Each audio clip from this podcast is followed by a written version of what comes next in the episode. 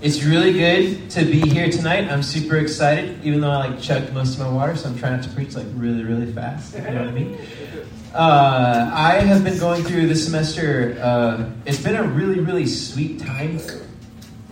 I, I don't know how to describe it or explain it, other than the fact that I really do sense and feel like the Lord's doing something for him and I, and I see it in our friends around us.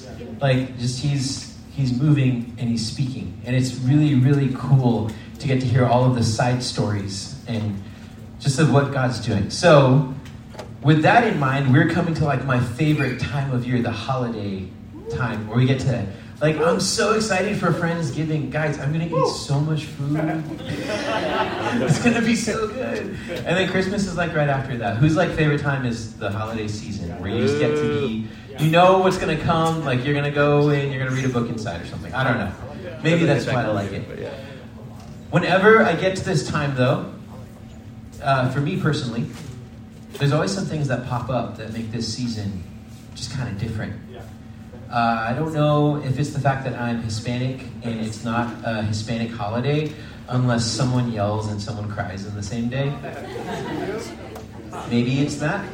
Uh, so that's my question. Like that's kind of what we're going to be talking about today when we first start. Is what do you fear? What are you scared of?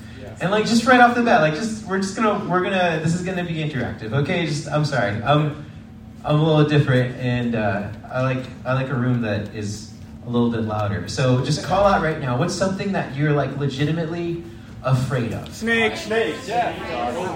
Spiders.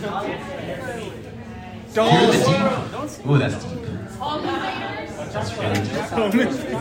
Okay, how many of you would say that like your experience with that fear The barrel of a shotgun. is not just something like esoteric, like off in the distance, and, and you're like, yeah, I've never had this thing, but I really wouldn't like it. I had this really, really crazy fear for the first like half of my childhood of drowning. I didn't, I didn't never had a pool. Like I didn't, never, I don't know why I was scared about that. And then I had other fears that were legitimate, and, and it's because I had an experience with them. Oh. Okay, let's flip gears here. Yeah. If I were to tell you, what is it to walk with God? What does it take? If someone were to come up to you right now and be like, you are being called into a walk with God, and I'm going to send you, you're going to go do this thing over here. And you're going to be like, but wait, I need. How many would you say it's to love God? Yeah. It's important. You gotta love God. That's true. That's true. That's good. Or maybe you gotta have like a servant's heart. Like you gotta be like the one like moving all the chairs at the church. That all the ladies are like, oh, he moved a lot of chairs. Look at those arms. Maybe for some, it's being like sacrificial. Like for a lot of us, we've had people in our lives that are like they're sacrificial. They just don't care about themselves, and you look at them. I look at them at least. I won't speak for everyone. I look at them and I'm like, wow, that's not me. like I just there's some things like that's just not me in that area, and I know it. I know it. And I think uh, in my mind that that's what it takes. And, and we're given it specifically in Deuteronomy. Deuteronomy 10:12 is going to be on the screen here. And this is as God is beginning to talk to his people. And he's beginning to take this people that that lived a very different life. They lived in a very different way. Yeah. They worshiped in a different way. They had some bad habits. They had a lot of bad habits. You just just read the first part of the Bible and you'll discover that very quickly. And he's telling them, this is what it's going to take for you to follow me. Yeah. And now, O Israel, what does the Lord your God require of you? But to fear the Lord your God, to walk in all of his ways, to love him, to serve the Lord your God with all your heart and with all your soul. And there they are. Those things that we talked about the fear, the love, Yeah. the sacrifice, Yeah. the serving. Mm. But know what's first. I gotta be real honest. I gotta say, that surprised me Yeah. when I pondered this. You ever like read the Bible and you're like, yeah, I read that. And then you actually like think about the Bible and you're like, oh. You gotta fear the Lord. Yeah.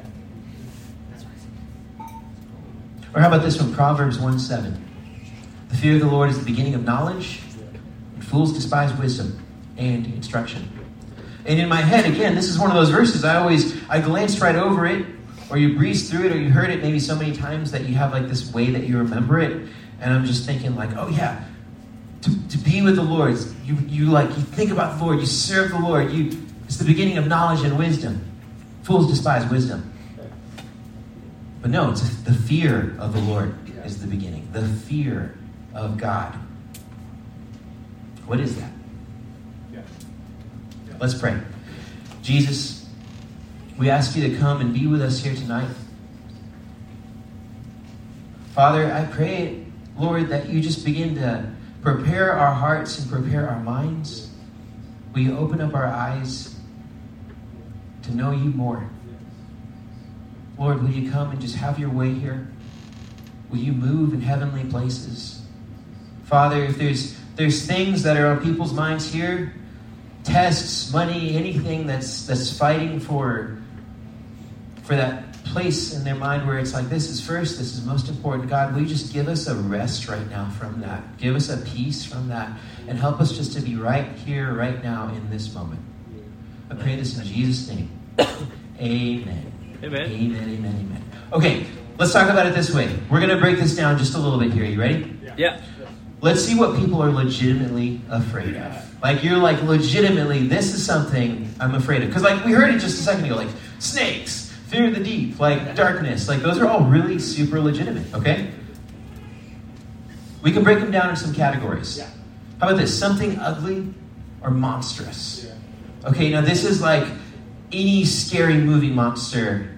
Like this is the clown in it. Like this is the something where it's just like, oh, that's like I know what that should be, but that's perverted and that's just really creepy and that's gonna give me nightmares. Who was like watched a movie like recently where you're like, ah, that's gonna I remember that. Yeah, I remember that. I stopped watching scary movies because of that. Okay, I, just, I have a vivid imagination and I think about those things far too much. Okay, something ugly, something monstrous. How about this? Something, someone who is a non-moral character. It's a human being, but they're non-moral. What does that mean? Okay, you're walking across, and all of a sudden you hear this siren. You're on campus, and it's just like, The UC's throat slitter is on the loose. He's headed to the UC right now. If you will just uh, please evacuate the premises and go to your car and stay inside the van. like you're gonna run like crazy if they're just telling you you need to run, right? Or if you were to be told like, hey, uh, this one parking lot at campus, like this one time a day, like two people disappeared. You're not going to park there. You're just not going to do it because there's someone who is non-moral and you know they're bad news bears. Yeah. How about this? Someone who expresses hostile attitude toward you. Hostile attitude toward you. And this can be a thing. This isn't a someone.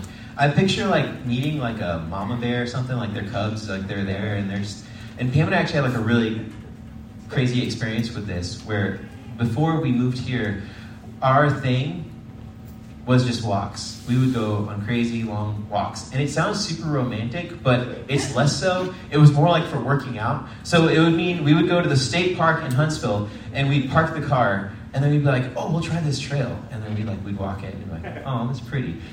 Fast forward like two months later, and we're like, oh, this trail's like seven miles. Okay, let's go. Here we go. And like we're one day we did all of them, and I think we did like 17 miles in like a huge hour span, and we just were like, what do we do? Why did we do that to ourselves? On one of those days, we were deep woods, and we are walking, and there's trees all around us. The trail was closed. Like they they didn't let anyone there, but we were like, yeah, there's, there's no park ranger. Like it's they're like sweeping the trail or something. Like we can surely go there. We're like far in there, right? And so we're walking, and all of a sudden we just hear leaves rustling behind us. And I'm like, are you shuffling your feet? Like, what's going on? what's happening? Classic fail. We look underneath the trees where we see the rustling, and uh, right about the end of the chairs, it's not too far from us, was the largest hog. And right behind it was like three little babies. And it was just looking at us, and it was just like getting ready, doing doing the thing they do in cartoons. And like you know that that Hog, like in Hog, was like probably talking to the, the husband and was like, honey, they're right here. They're looking. I'm gonna do it. I'm gonna charge. I'm gonna do it. I, I think they're gonna come. We gotta protect the babies. Like, I can take them. we ran. We weren't walkers that day. We just ran because it, it, expressed a hostile attitude toward us. Yeah, yeah. that was a very legitimate reason to fear. Yeah.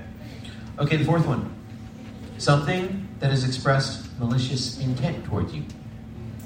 Malicious intent. Okay, biblically, I think of Jezebel. Yeah. Jezebel in the Bible, Elijah the prophet had just had the huge beatdown of all the prophets of Baal, and they lost. And Jezebel got mad, the wicked queen of Israel, and she said, Elijah, you're going to die. What did Elijah do? Did he say, Well, my God just did this, so he's going to do that for you? No. He got scared. Yeah. He got scared. Because in that day, the way you die is not fun. You got depressed, you got scared, and you ran because someone had expressed malicious intent toward you. The closest thing I've ever come to this is the very first time that I started dating Pam, and I met her friends. This one friend, I swear, she carried a knife. And she hugged me. She was like, I'm so happy for you. And then she pulled in close, and I was like, this is weird. And she said, I love Pam with all my heart. If you hurt her, I will hurt you. and like for this, for six months after that, I didn't know what to think of her, and I was like, I'm gonna, I'm, I'm gonna be real kind to you, because she expressed malicious intent out of love for family. It means she's being a good friend. But the last one is this one: something that's alien or completely unlike us. And you can go back to the movies. You can go to any character that snarls, that like probably walks like this, and it's just like gonna like eat you. It's like, oh, that thing's not human. That thing's gonna like destroy me. You can make a movie about it called Alien. There's so many things that you can pull from from this. But here's the problem of all of these things. God is not like any of these. Remotely. He's not like that. These things that we have real life fears, that's not him. You see, he's not ugly. He's the most beautiful being of all creation that we know. We see his beauty reflected through his creation. We look at the sunrise, the sunset. The God that made that is beautiful. He's not immoral because he has a perfect moral character. And we see this when Jesus was put at the judgment seat of Pontius Pilate. Even that dude couldn't find anything wrong with him. And he was trying to. He's never expressed hostility toward man, but instead he's only done the opposite. Did you do research on that one? It's all throughout the Bible. I'll give you this one Jeremiah 29 11. His plans to prosper us, not to harm us, but to give us a hope and a future. He's never declared intent to harm us, but only to help us. Again, you find it all throughout the Bible narrative. The only thing that you can come remotely close to in our typical fears is that something alien. But even that one kind of it breaks down because at the end of the day, we're made in the moral image of God. And what did He do but send His Son to become man?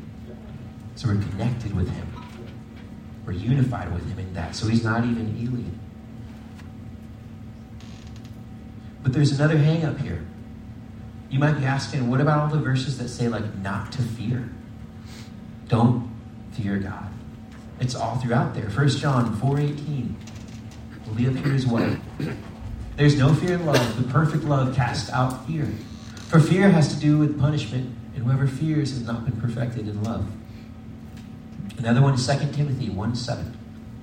For God gave us not a spirit of fear, but of power and of love and of self control. Okay, so that's really cool, right? Yeah. Hello? Yeah, there we go. that's really, really cool. But what is it that here we have God first saying to follow me, the first thing you're going to have to do is you're going to have to fear me. And then throughout later on, as he's reaching his people, he's saying, Whoa, whoa, whoa, don't be afraid. What is that? And I really wanted like the the the person in me that wanted to like research is like, oh, maybe it was like because English is like stupid, and you could say words like wood and wood and spell them completely different and mean totally different things, right? Or uh, my favorite one is I never said that she stole my money. If you put emphasis on like each individual word, you can get seven different meanings from like that one word. So like maybe it's like a language barrier. Maybe the Greek meant something and the Hebrew meant something different. We just didn't carry it together. But if you research that, the answer is no. The word fear in Hebrew has the exact same definition and intended meaning as it does in Greek, which has the exact same intended definition and meaning as we have ascribed it to in English. And you can you can take that and you can be like, whoa, did God like change his mind? Because here he is telling the Israelites way back then, you must fear me. and then here he is, kind Jesus, gentle and meek, like, fear not. but that's not God. God doesn't change like that. The meanings are the same, and here's why I think this is important for us to grasp this. Is I think that firstly we need to open our understanding to a more complex idea of that word fear. We've got to open up our minds to that. It's a little bit more complex than we think. So fear is legitimate, right? We we agree on that. So, what invokes a legitimate sense of fear? Let's break this down just a second, okay? Fear is related to size. How many of you, if, I don't know, Jacob were to come up to you and be like, hey, I'm going to punch you in the face right now, versus me coming up to you and saying, hey, I'm going to punch you in the face right now, like, there's going to be a difference in what your response because Jacob has muscles and arms and is like a foot taller than me. And I, I, I don't. So, I think of the time that I went to the Grand Canyon. We were going to a conference, and Pam and I stopped there because on the map, on Google Maps, it's like that far away. And then I realized when driving there, it's really far, far away. It's like a four hour difference from where we are going to go to our conference. And once we got there, it was really cool. We got there at 6 a.m. in the morning, way before all of the tourist buses and everything. And uh, when we were leaving, the first tourist bus pulled up and all the people poured out. And we left at that time. But our hour there was really sweet because it was the first time I had ever seen it. I'd only ever seen it in a picture. And my breath was literally taken away. I, I couldn't talk for a good while because I could see so much land in front of me and the depth and everything. Actually, we were there that hour, and I really, really had to pee, and I peed off the side of the Grand Canyon. And it was like, I, it's probably illegal. I don't know. I also took a rock. I know that's illegal. But standing off the side, I got a better view. and I could see straight down. And like my legs started shaking just because like your mind goes to that place where you're like, what if I just like you know, like you know, I don't know, I'm weird that way. I don't know if everyone does that, but I do that. I'm like, it's just right there. Yeah. And Yeah. fear can be related to size. And that's super legitimate. Fear can be related to power. Okay, so I drive a dirt bike. It's 200 cc. Brandon, my friend who just he spoke here like two weeks ago. I went over to visit his motorcycle. He's got a Harley. It's 1200 cc. That sounds weird. I know. I was like, "How you doing?" but the thing is beautiful. It's 1200 cc. Okay, for those of you that don't understand this, here's what this means. Okay, my bike I go like this, and it thinks about going. and I probably look like Nacho Libre. I'm just like, and I'm like, I'm gonna go off, right? And I talked to Brandon because I, I secretly went to his house with the hope that like maybe we could try each other's bikes, like that'd be cool. and then he told me, in like first year, he gets up to like 50. So this makes you go so much faster. And he said if you like pop the clutch, pop in the clutch is like you're letting out too fast. If you pop the clutch, you go into gear right away. And then all you do is you stand here, the bike goes there, and does a few flips, and then you roll and you die. So I was not going to try that. That thing is powerful. Powerful. Anyone ever licked a 9 volt battery? Uh-huh. I'm weird, I do that all the time. Like my guitar takes 9 volt batteries. I don't know why. I'm just like, I worked with a guy named Ethan. His dad was a lineman. Their training video involved what happens whenever you touch a power line. And it was meant to intentionally scare you. Yeah. I did not watch it because I don't want to see that. But all I know is he said one moment that man was there, the next moment he was not. Power makes a difference. Beauty. Beauty invokes a legitimate sense of fear. Something that is utterly beautiful can do that. I did not want to talk to Pam before our first date because of her beauty. I was scared that she wouldn't want to talk to me. like you guys, I was, I was legitimately, I was being such a coward. But it was because I was like, she's not gonna want to talk to me. She's not gonna want to do it. She's like hot. I'm not. You're so hot. You're so hot. Thanks, James. Dignity and majesty can also evoke this fear. So this is a really hard one for us here in America to understand. So place yourself in the mind of someone who has like a king or queen, maybe like England. Say that you're there. There used to be this sense of fear when you're going to go and like talk to the queen. There's things you don't do when you talk to the queen. The closest thing that we have for it here is maybe meeting like a celebrity, and you're like you're afraid to talk to them. I think of when Scroggins was talking about meeting Chuck Norris. Half of you don't know who he is. He was a big deal for us, okay? Don't get me wrong, he was a big deal. And like I, I, I would love to meet him. I wouldn't know what to say. I would stand there and I would be like, "Hi." That's dignity. How about purity? Who here has ever heard of Mother Teresa? Yeah. Yeah. Okay. That's okay. She's been dead a long time. It's okay. She loved Lord. She's in heaven. But Mother Teresa was a missionary Catholic nun that worked with some pretty tough people groups.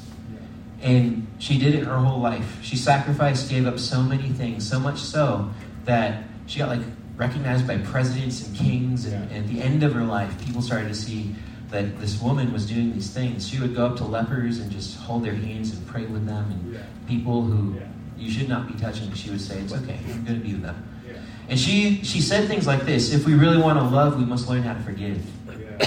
She said, "A clean heart's a free heart." I believe she walked with Jesus. If you were to come in the presence of something, someone that is legitimately holy and pure, you're going to be a little scared. And that's okay and that's good. But how does this relate? How does this relate to fearing God? And I think we get a little picture of it in Exodus.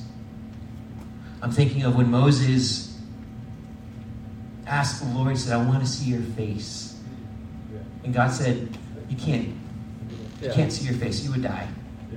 But what I'm going to do is I'm going to take you up. And he went up to a mountain. He hit him in the cleft of a rock. I don't know how big that thing was, or if he was like crouched down. I don't know what that was like. But he said, I'm going to put my hand over this. I'm going to walk before you, and you're going to see my glory. I'm going to remove my hand, and you're only going to see the back of me. You can't see my face. You would die. And I think it's because of this the size, the power, the beauty, the dignity, the majesty, and the purity. And you know that Moses wasn't like, oh, there's God. You know that whole time he was like, oh, shoot, I'm going to die. he came down from that mountain and he glowed. Yeah. And he shared what the Lord gave him on that mountain. And he still glowed. He had to wear a veil. So, what is this? Why are we talking about this right now? Like, why are we talking about fear? It's a little strange in light of what we've been talking about this whole semester. I understand that, but I need you to hang with me, okay? There's a 2018 study by Barna that estimates that roughly 70% of high school students who enter college as professing Christians will leave with little to no faith. These students usually don't return to their faith even after graduation. For Barna, it's projected that 80% of those reared in church will be disengaged by the time they're 29. You see, today you guys are the ones that are learning. And I believe that the college campus is the most dynamic mission field because tomorrow y'all are going to be the ones that are leading. Yeah. So, this moment, this time right here, these years, if you're a transfer, like these two years, whatever it may be, are very, very important. And I believe that God is calling you and reaching out to you, and it's for a purpose. So, what we've been doing all these past weeks is we've been talking about practice. We've been hearing about the garden. We've been hearing about the garden a lot. Scroggins wasn't here the past week, so we've still been hearing about the garden. And it's so, so, so good. Last week, you remember the raspberries that Ryan talked about? How that was invoking a peace and a purity from a, a younger, like less hurt you, right? We all have that nostalgic moment where you're like, ooh, that. I remember that. I don't feel like that anymore. But I want to ask you do you have a relationship with God that's fatherly, brotherly? Do you hear Him in the friends that are talking to you? Let me ask you this Do you fear God? Now, right now, I, I'm not just like saying that as a rhetorical question. I want us to take like five seconds and just answer that really, really honestly in yourself. And it, it's okay if this is the first time that you're thinking about this this way. And it's entirely our fault where we come from. Because, like we said, God's love, God's service, God's sacrifice. Here in America, our culture here, we don't think of Him this way as much. So I want you to just ponder that for a second. Do you fear God? Answer that within yourself right now. The next thing I would ask is have you actually met him? And I don't mean that like in a uh, have you given your life to the Lord? Like, dude, when was the last time you went to church? I don't mean that. I don't mean that at all. What I really mean is have you encountered him? When was the last time that you felt his presence? When was the last time that he spoke to you through a word, a dream, a vision in your prayer time? When did he speak to you through your friends and you're like, man, I don't know how they knew that thing about me, but I really needed to hear that thing. And that changed my decisions and what I did. That was probably the Lord.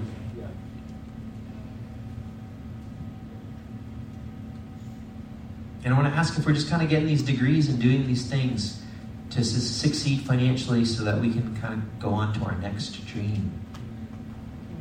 And I say this very, very carefully. I, don't mean to be like heavy and like, do you really walk with God? Turn or burn. Like I'm not, I'm not doing that. I'm not doing that at all. But I'm just asking a legitimate question. Has God for you been experienced? Has he been encountered? Has he encountered you? You see, it's like this. Whenever I'm not a picture guy, I don't look at memories on pictures. Talk to Pam. She's a picture person. Okay, I don't even know the number of pictures on her phone, but we had to buy her a bigger phone like a few years back just for her pictures. And I was like, honey, you can put them on the cloud and we'll have like more storage and you can have your pictures there and it's going to be okay. But she's like, no, I want to look at them. Because when I look at them, I remember the thing that I was at. I remember what I was doing. That's not me. I'm like a memento person. If we go on a vacation, I'm that guy, the cheesy guy who goes to the gift shop, and I'm like, how am I going to remember this thing? And I'll like buy the sailboat. Like I legitimately bought a tiny little wood sailboat from our honeymoon.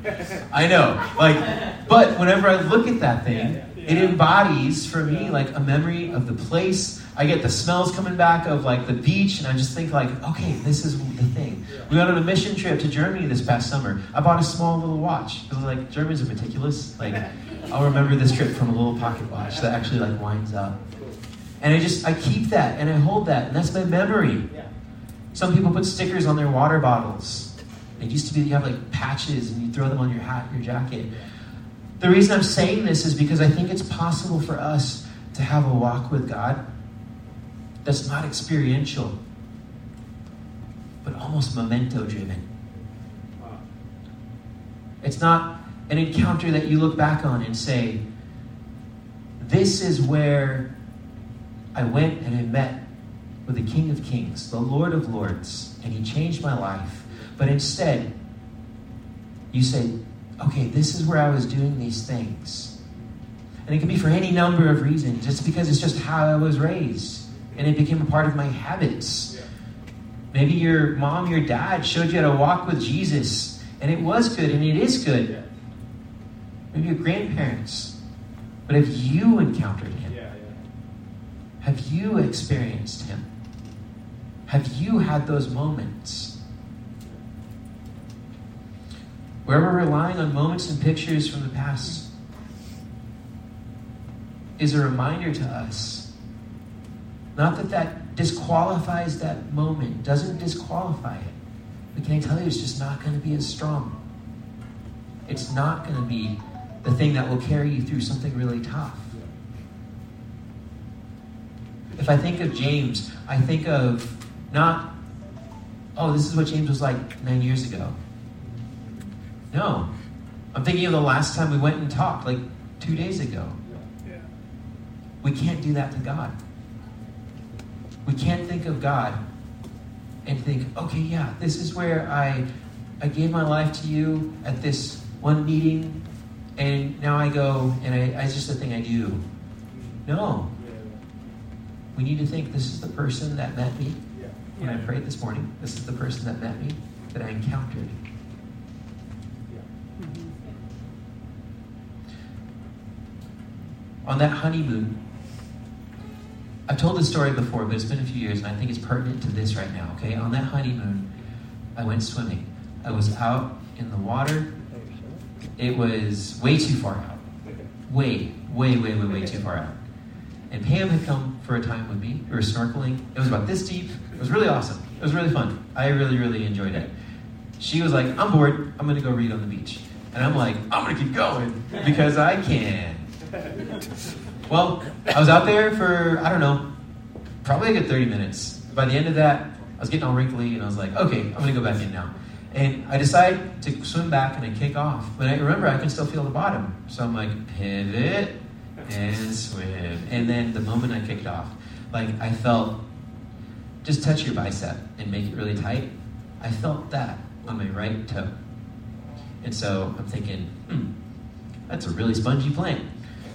Nope. I look between my legs with my snorkel on, and I see the biggest shark I've ever seen, been close to. And I say biggest, it was about the size of like a, a lawn chair that you like lay out on.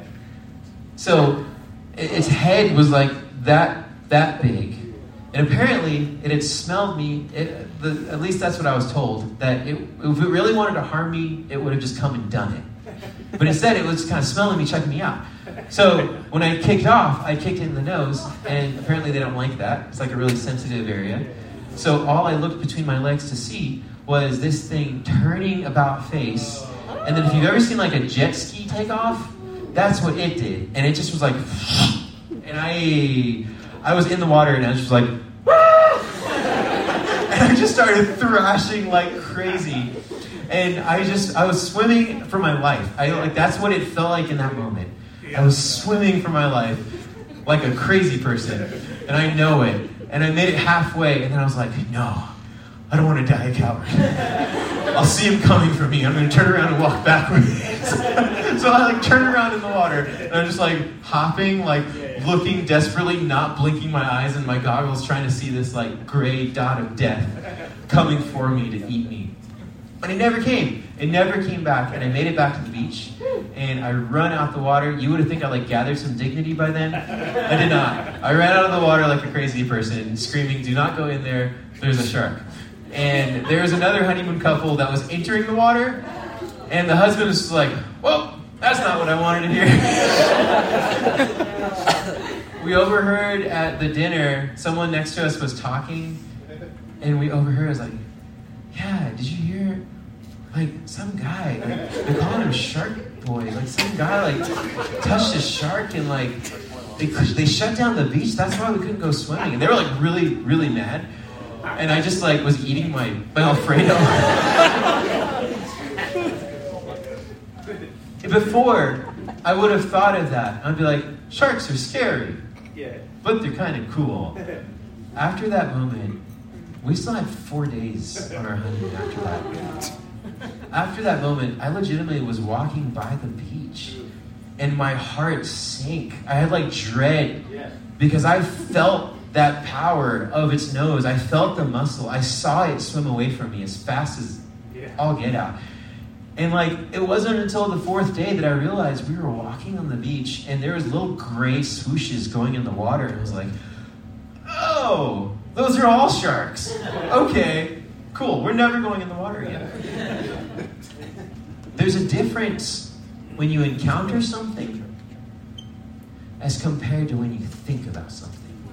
There's a difference when someone tells you about something. Like, even right now, our levels of trepidation and fear are different. Let me tell you that. Because I almost added to the carbon in that water that day. Very, very understandably so, I hope. and for you, you're like, you're just thinking. You're thinking about it. You're like, that's a pretty scary thing, yeah. But for me, that's an experience that I can look back to. Yeah. And I can say, from the bottom of my heart, sharks are scary. and I think that gives us a little glimpse of what we're talking about here. Yeah.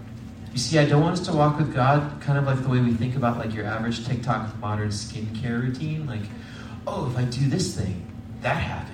Ooh, I'm gonna try that. And you just kind of you try it. And it's true, you try it for a time, and then you watch another thing, and you do that thing. But no, when you have an experience and when you meet reality, that reality hits the road and you walk on that road with your own two feet. And I think we can sum it up this way intimacy leads to illumination.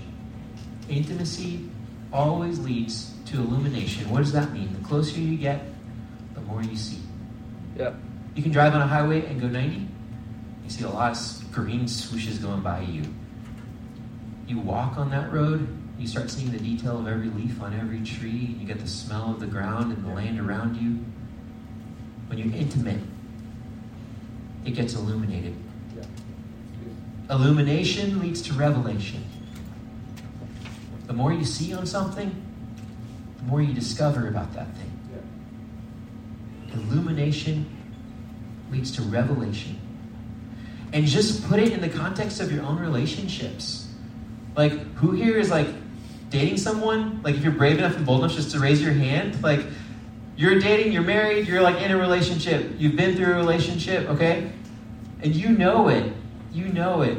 First, you're like, you're far away, and you're like, yeah, you kind of nice. but then it's not until you actually begin talking, you go on dates, you spend time together, that their life becomes illuminated. And you either like it or you don't. Like at that moment, at that phase, like you're like, okay, I see what I'm dealing with. I see what I'm working with. Like this is a person and they're another life. And then it brings revelation. You learn about them. That revelation is something that is not up here. It's real life. It's real time. I remember for me personally, whenever I discovered that Pam was graduating in two years ahead of me, and we were just started dating, like my revelation was, ah, oh, she's this is not going to work, because she's going to be done with school two years before me, and I'm going to be here stuck at school, and she's going to be moving somewhere else to get that job. Like I, I was making decisions based off what was revealed to me. Here's where I think where we lead to some, we run into some trouble. Revelation leads to confrontation. Revelation always leads to confrontation. And we think of confrontation, and that word for us is naturally in our culture, it's a very negative thing. Confrontation means like, ooh, we're disagreeing. I'm going to fight you. And then we're not going to talk ever again, right? Like there's something like that. Like cancel culture is going on like crazy right now. But confrontation, we got to redefine it. Confrontation is simply coming face to face with something and saying, let's see about this. Going back to that same example, when I discovered that Pam was graduating two years before me, we talked. And I said, hey, I don't know how this is going to work. And she said, hey, I love you, and we're going to figure it out. And we did. Hey, hey. We got closer. And this thing goes in a circle. So revelation goes to confrontation, which leads to more intimacy. And you just keep going, and you go, and you go, and you go. Because when we're talking about fearing God, it's very easy to just think in that negative connotation. But now, in light of all of those things that we are thinking through beauty, power, majesty, dignity and linked with this, you see, the heart of what we're really getting at is encounter. Yeah. I asked you, have you met the Lord? When's the last time He spoke with you? What I'm really asking you is, when's the last time you encountered the Lord? Yeah. Yeah. Yeah. When's the last time you encountered the Lord? And what did that look like? Yeah. It's really easy to hear about all this stuff about fearing God and to stay in your head and to think, okay, I should just fear God more. Maybe that's why I've been like, I've been taking a Sabbath and I've been praying and I've been doing all these things, but I just, I still feel the same. So, okay, here's a new practice. I'll just fear God. I'll be really scared of Him, right? And then, and then you go home and you try and you're like, but no, just like that's missing, Yeah. that's missing thing. It's not what I'm saying whatsoever. Hmm. Yeah. Encounter Yeah. is an intimate thing. Encounter involves us coming to the Lord and saying, I'm here. I'm going to stay here till you come too. It helps me so much whenever I'm praying. I think of a million different things. It helps me so much sometimes to just like write something down because it gets me focused right here. I'm like, okay, Lord, I'm just going to talk to you. I'm going to do it with a pen in my hand because it's going to force me to just wait. Yeah. And I wait.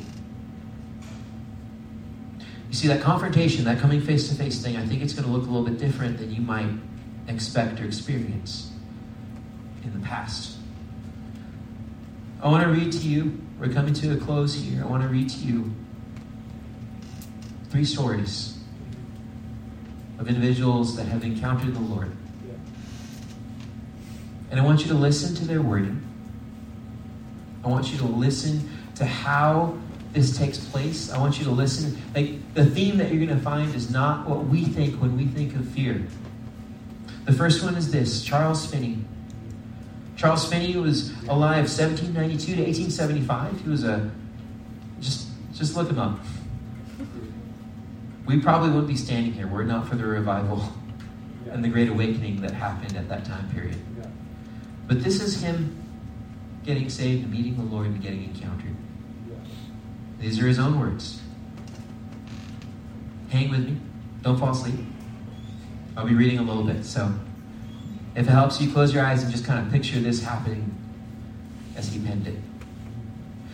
There was no fire and no light in the room. Nevertheless, it appeared to me as if it were perfectly light. As I went in and I shut the door of my office, after me it seemed that as if I met the Lord Jesus Christ face to face. I must have continued in this state for a good while. But my mind was too much absorbed with the interview to recollect anything that I said. But I knew as soon as my mind became calm enough to break off from the interview. I returned to the front office and found the fire that I had made of large wood was nearly burned to ashes. But as I turned and was about to take a seat by the fire, I received a mighty baptism of the Holy Ghost. Indeed, it seemed to come in waves and waves of liquid love, for I could not express it in any other way. It seemed like the very breath of God. I can recollect distinctly that it seemed to me to fan me like immense wings. Oftentimes, if you go and you Google Charles Finney getting saved, what you're going to find is a brief description of this encounter.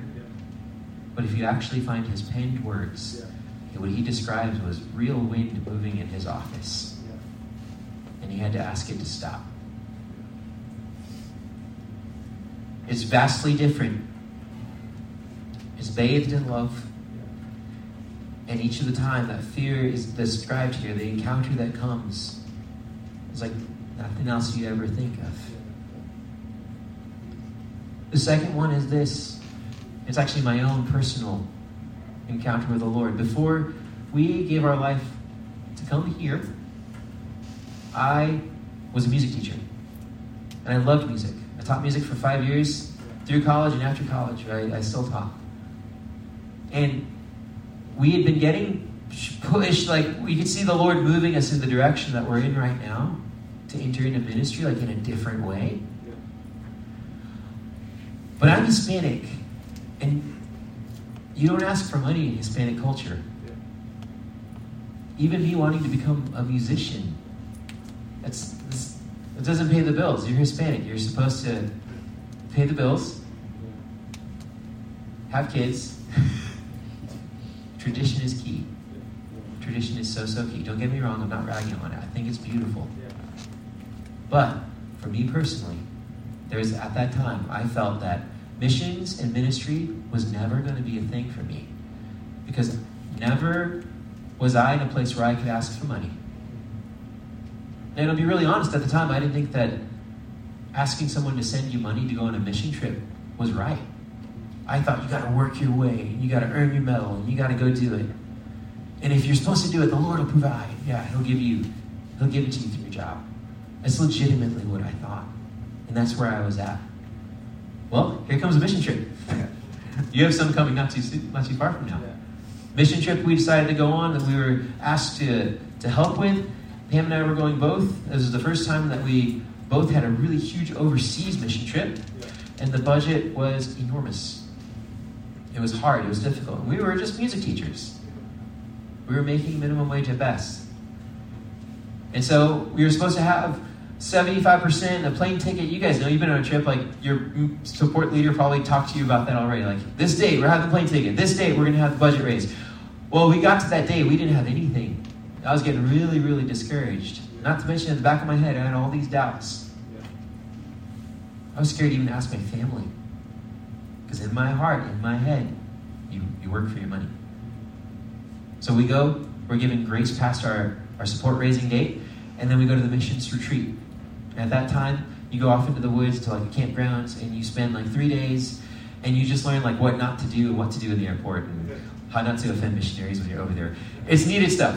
But the first night that I was there, I fell asleep and I was feeling really, really discouraged because I just kept thinking, man, how are we going to afford this? And also, are we supposed to be doing this? I fell asleep and had a dream. And in my dream, it was me and some friends that were going on mission trips. And one of my friends just said, We're going to go ask for help. And like, it was, I, I can't describe it. It's super cheesy. And there's no way around it. But in my dream, we were like transported to like, like Wizard of Oz type land. And it was this beautiful forest that was laid out in front of us. And there was a man that came and he met us. And he was like, Welcome. Okay, we'll take you where you need to go. And like we get on this train and we're going through this place and he's giving us a tour and it's like super dope. It's really awesome. It's really cool. We get to a building and it's kind of like this factory building and he brings us upstairs and there's a wall that has a window that's an office and we're standing in the hallway. And through that window I just see an old man with white hair and he's working at a desk. And in my heart, in my head, I knew who it was. But I was really, really scared to talk. So my first friend, he goes up. He's like, okay, we have this mission trip. We're going to go. I'm going to go ask him for the money we need. And he goes. And then he leaves with a smile and he walks out. He goes back to the tram. I don't know. There's like six people next to me. And the whole time I'm like shaking in my boots, struggling through all these doubts and all these fears, as each of them just like, okay, I'm gonna go. I'm gonna go do it. And I see them through the glass, and they're talking, and they're just having a conversation. He gives them what they need, and they walk away. And finally, it comes to me, and I, I'm still petrified. I'm thinking like, who am I that I can? No, I'm the quiet guy. There's no way I'm gonna like go to this other country where they speak a different language, and like tell them stuff when I can barely even talk myself. And so I walk into the room because I know I came this far. I'm not going to go back. And I'm like, okay, just build up your courage, just do it. And I walk in the room and I open the door, I close the door, and I completely choke.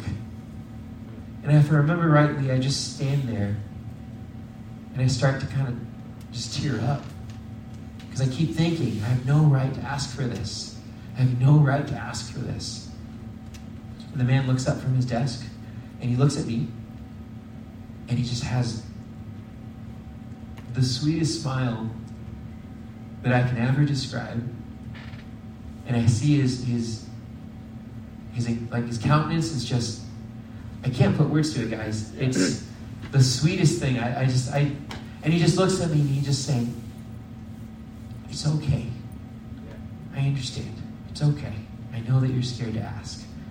But I'll just give you what I have on hand. And he reaches into his pocket and he, he pulls out like a hundred or something. And he's like, oh, hold on, I, I have some more. And he's like, he keeps pulling and he keeps pulling out. And I'm, I'm standing there by the desk and I'm looking and I'm like, okay, our trip's like close to six grand. I don't know what'll give you anything well. And then he pulls out like a thousand dollar bill. He's like, well, hold on, I just need it. I think I got some more in this one. And then I see a million dollar bill and he pulls it out, puts it on the table. His chump change to him. And he keeps going and going and going and going going. And here am I scared about funds because it's not my culture. It's not something you're supposed to do. And practically speaking, I'm leaving this place with billions. And I just remember I couldn't speak still. I was just bawling my eyes out the whole time. And I walk back and I leave and I wake up and I'm in like the cedar room with the horribly uncomfortable beds. And I turn over and like my whole pillow is soaked. I just been crying that whole time in, in real life. And that was the moment the Lord broke me of that whole support raising thing by showing me He loved me in that way. That this was His intention. And also was the moment that He called. For me, that was the turning point. That, I could say, I could pinpoint that point and say, okay, that's when I was saying ministry is different. It's not just something you volunteer. It's, it, you volunteer, and it's gonna be it's gonna be different. And He's gonna do that for some of you guys here next week. The last one I'm to leave you with is this. Azusa Street. This is a place in California. It was a place for where pretty cool revival. Again, I'm just to let you do the research. Like, just go Google this, find it out. Azusa Revival. There was a black preacher who's one-eyed named Willie Seymour, which is really ironic. Did not see more. But prior to this revival, the Lord had been speaking to people in this city. And they were going around the city and they were prayer walking. They would just go, where, Lord, where do you want me to pray? And they go out and they just go and do it. They just go and pray. One encounter, I'm just going to read it. And then we're going to close, okay? This is one of those that prayed. One evening, July the 3rd, I felt strongly impressed to go to the little hall in Pasadena to pray. And there I found Brother Berkner ahead of me, and he had been led by God to the hall. We prayed for a spirit of revival for Pasadena, which is where Azusa is, until the burden became well unbearable. I cried out like a woman in birth pains, and the Spirit was interceding through us. Finally, the burden left us, and after a little time of quiet waiting and great calm settled down upon us. Then suddenly, without premonition, the Lord Jesus himself revealed himself to us. He seemed to stand directly between us, so close we could have reached out a hand and touched him, but we did not dare move. I could not even look. In fact, I seemed more spirit. His presence seemed more real, if possible, than I could have seen him or touched him naturally. I forgot I had ears, I forgot I had eyes, but my spirit recognized him. The, the heaven of divine life filled and thrilled my soul. Burning fire went through me. In fact, my whole being seemed to flow down before him like wax before fire. I lost all consciousness of time and space, being conscious only of his wonderful presence. I worshipped at his feet, and it seemed a veritable mountain of transfiguration. I was lost in pure spirit, and for some time he remained with us, and slowly he withdrew his presence. We would have been there yet had he not withdrawn. I could not doubt his reality after that experience. Brother Bruckner experienced largely the same thing. We lost all consciousness of time for the time that his presence was with us. The sun was up the next morning before we left the hall. But the night, it seemed, was half an hour. The presence of God eliminates all sense of time, for with him, all is eternity. It is eternal life. And this is the secret of time appearing to pass so swiftly in nights of real prayer. Time is superseded by the element of eternity that is there.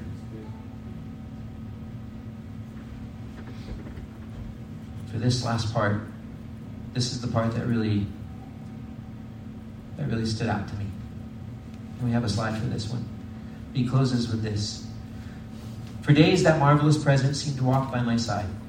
The Lord Jesus was so real, I could scarcely take up human conversation again. It seemed so crude and empty. Human spirit seemed so harsh. Earthly fellowship, a torment. How far, naturally, we are from the gentle spirit of Christ.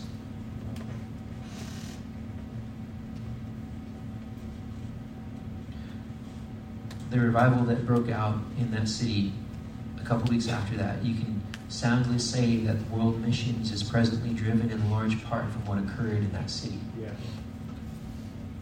Yeah. It's still moving. See, next week we have Missions Week coming up. And I actually don't like Missions Week. I don't like that name for it. I actually really wish we could just call it Life After College Week. because God's going to be calling some of you into something greater. He's going to be Yeah. encountering you Yeah. in a different way. I really, do, truly believe that. We're praying for that.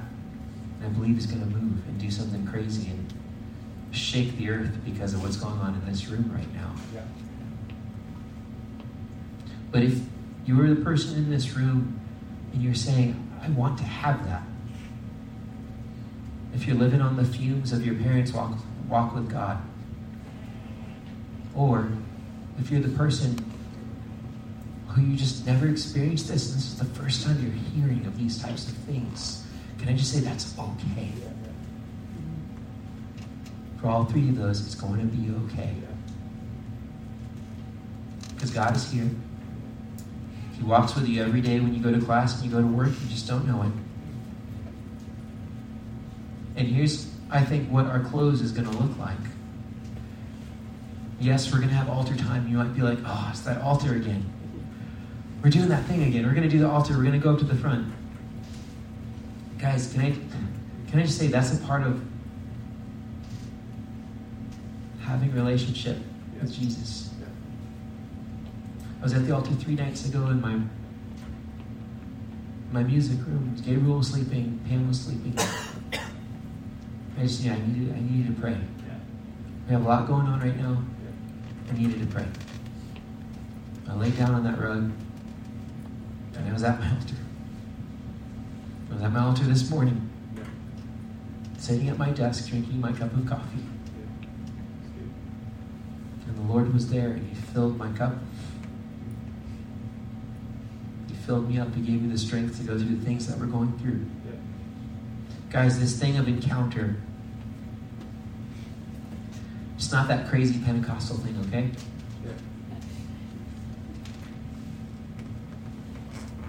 The Lord's a gentleman. God's a gentleman. He's here in this room right now. And so, if any of those that I described earlier are you, there's a little check that I'm going to have you do. Because there's some things that can block God's voice. They block His His His voice and us hearing Him. And they're pretty typical to all of us. And they're this. I'm going to say these, and then we're just going to take two minutes, and we're going to see what the Lord says to you. If either of these is something that's going on in your life in your heart, it's not going to be emotional. There won't be music in that time. It's just going to be a heart check. The first one is this the past must be clear. Your past must be clear. Every sin confessed, any wrong to man put right.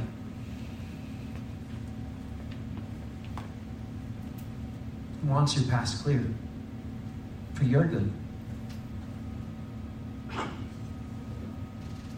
clean heart's a free heart. So have you forgiven everybody? Can't expect the Lord to forgive, forgive us our sins if we've not forgiven everyone.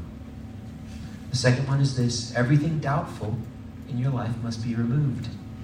And doubtful, uh, I mean, you can't decide if it's good or bad. But there's just that little something that you get that you're like, I don't know about that thing. I don't think it's bad. I don't know. Just away with it. It's not worth the risk of losing a relationship, losing hearing the voice of the Lord. The third one is this prompt obedience at whatever cost. Quickly, implicit, unquestioning obedience. Are you willing to do whatever God says? This one, this is what I was going through when I was getting ready for that mission trip. I didn't trust that the Lord would do what He said He would do.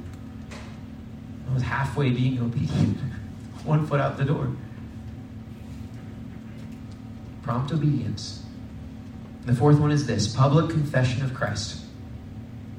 Confession of Christ. This is something that you do, okay? This is not profession. Profession is you're like, yeah, that too. If I'm like, who loves tacos? And you're like, yeah, tacos, I want tacos. No, that's you professing something. Confession is different. It plays itself out in your everyday life. It's when someone comes to you and they say, hey, why are you so happy, man? You're like, actually, the Lord's with me. Confession. Are you willing to publicly confess Him? And so here's what we're going to do we're just going to take 60 seconds. And the band can come up. We, are, we will have some worship here. The band can come up now, please. And, and I want you just to ponder this and ask yourself and ask the Lord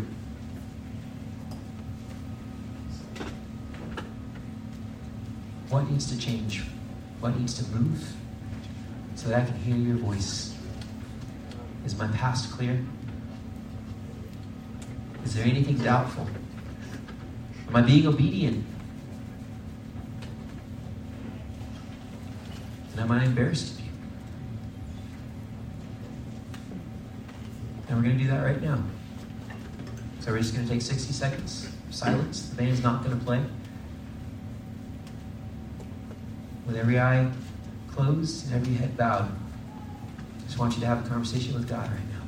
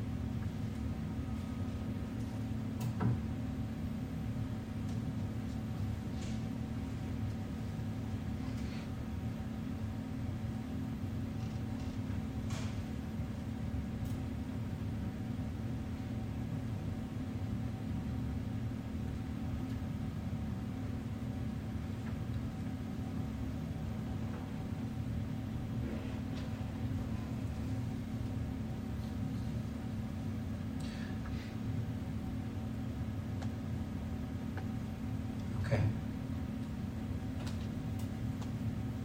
Now we're going to respond. I've asked the band if they'll just lead us in some worship. This is not something that's emotional, this is something that's set in reality. So if there's something there, this is your time to just talk to God about it and to have Him help you. The altars are open. You can make an altar where you're at. You can stand. You can move. You can do whatever you need. But we're just going to take a moment. And we're going to get a revelation of the value of Jesus in our life. Because it's that that gives us the courage to do what he says. Until we get a revelation of God's love for us, we'll never have power over all the stuff and the junk that clings to us.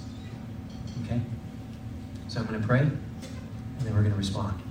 Jesus, will you please help us right now? Holy Spirit, will you anoint this time? Will you anoint each one in this room? Will you meet us, Lord? Meet us where we're at, wherever it might be. Will you guide this time? Lead us closer to you, God. Lead us closer to you, Jesus. Holy Spirit, help us to, to see you rightly. To see you rightly, Jesus. Father, will you encounter us? Will you meet with us? Will you give us direction right now? Give us courage. It takes courage to stand up, to move, to get out of your seat. It takes courage. Lord, will you give us that courage? And Father, will you please just help us to just worship you in spirit and in truth right now? Help us, Lord. Help us, Father. We love you. We thank you. We praise you. In Jesus' name, amen.